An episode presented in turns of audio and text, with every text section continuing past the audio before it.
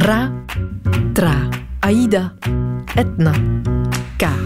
Vijf woorden die je sowieso moet kennen, wil je een kruiswoordraadsel met succes kunnen invullen. Op vakantie, je volgende treinrit of stiekem tijdens die online meeting, net buiten beeld.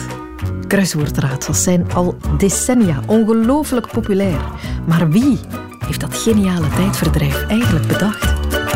Ik ben Sophie Lemaire en dit is een snelle geschiedenis kruiswoordraadsel. Een geschiedenis die ons mee aan boord zet van een groot schip dat van Engeland naar Amerika vaart, helemaal aan het begin van de 20e eeuw. Op een stoeltje, turend in de verte, treffen we Arthur Wynne aan. Een jongeman uit Liverpool met een grote ambitie.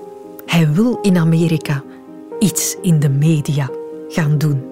En hij krijgt ook zijn grote kans in 1905 na een sollicitatie bij de krant The World.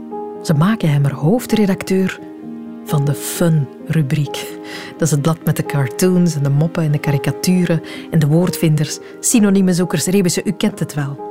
Arthur Wynne neemt de opdracht met beide handen aan en hij doet het ook jarenlang. En in 1913 krijgt hij een bijzondere opdracht. Hij moet voor de kersteditie van de krant dat jaar een nieuw spelletje bedenken. En Arthur Wynne herinnerde zich een soort woordroosterspelletje uit zijn kindertijd, maar wel eentje dat beter kon, dacht hij. Dus hij ontwierp een soort diamantvormige rooster met in het midden een kleine diamantvormige uitsparing. En rondom rond moesten woorden ingevuld worden. De hokjes die kregen cijfers en onderaan stond dan een legende die een omschrijving gaf van de woorden die horizontaal en verticaal bij de cijfers ingevuld moesten worden. Hij noemde zijn uitvinding Wordcross Puzzle. Woordkruispuzzel dus, omgekeerd. En het verschijnt in de krant met kerst en het is meteen populair. Dus Arthur krijgt de opdracht om de woordkruispuzzels te blijven maken. Wat hij ook doet. Alleen is zo slordig hè? en zijn woordkruisraadsels die zitten vol fouten. Dus na een tijdje krijgt een andere collega zijn job. En zij draait uiteindelijk de woorden om, maakt er crossword puzzle van. Kruiswoordraadsel dus. En daarmee is het bye-bye Arthur Wynne. Maar hello, nieuwe rage. Een uitgever die begint op aanraden van zijn tante dat soort woordpuzzels te verzamelen in een boekje. En die boekjes die worden in geen tijd overal uitverkocht. Er zijn zoveel fans begin jaren 20. Het is een nationale obsessie geworden. Een crossword craze noemen ze het. Mensen beginnen massaal woordenboeken, synonieme woordenboeken in te slaan om de juiste antwoorden te kunnen geven. Spoorwegmaatschappijen voorzien woordenboeken voor de puzzelaars op de treinen.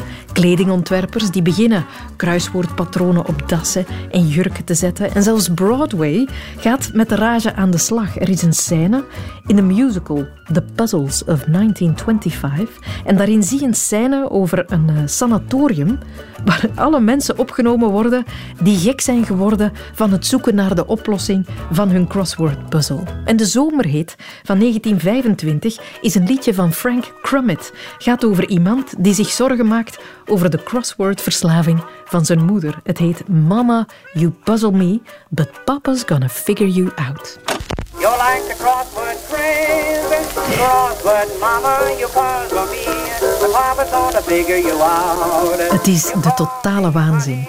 En dus ontstaat er ook kritiek van de zogenaamd betere kranten, zoals de New York Times, die vinden dat maar inferieur amusement voor het klootjesvolk. Ze noemen het ook dodelijk voor de communicatie tussen de mensen en voor het sociale gebeuren. Maar het derft de pret niet. Mensen blijven massaal de hokjes invullen en tegen de jaren 30, 40 publiceren haast alle kranten kruiswoordraadsels. En zo staan ze er vandaag nog altijd. Bedankt dus aan de iets wat te slordige Arthur Wynne.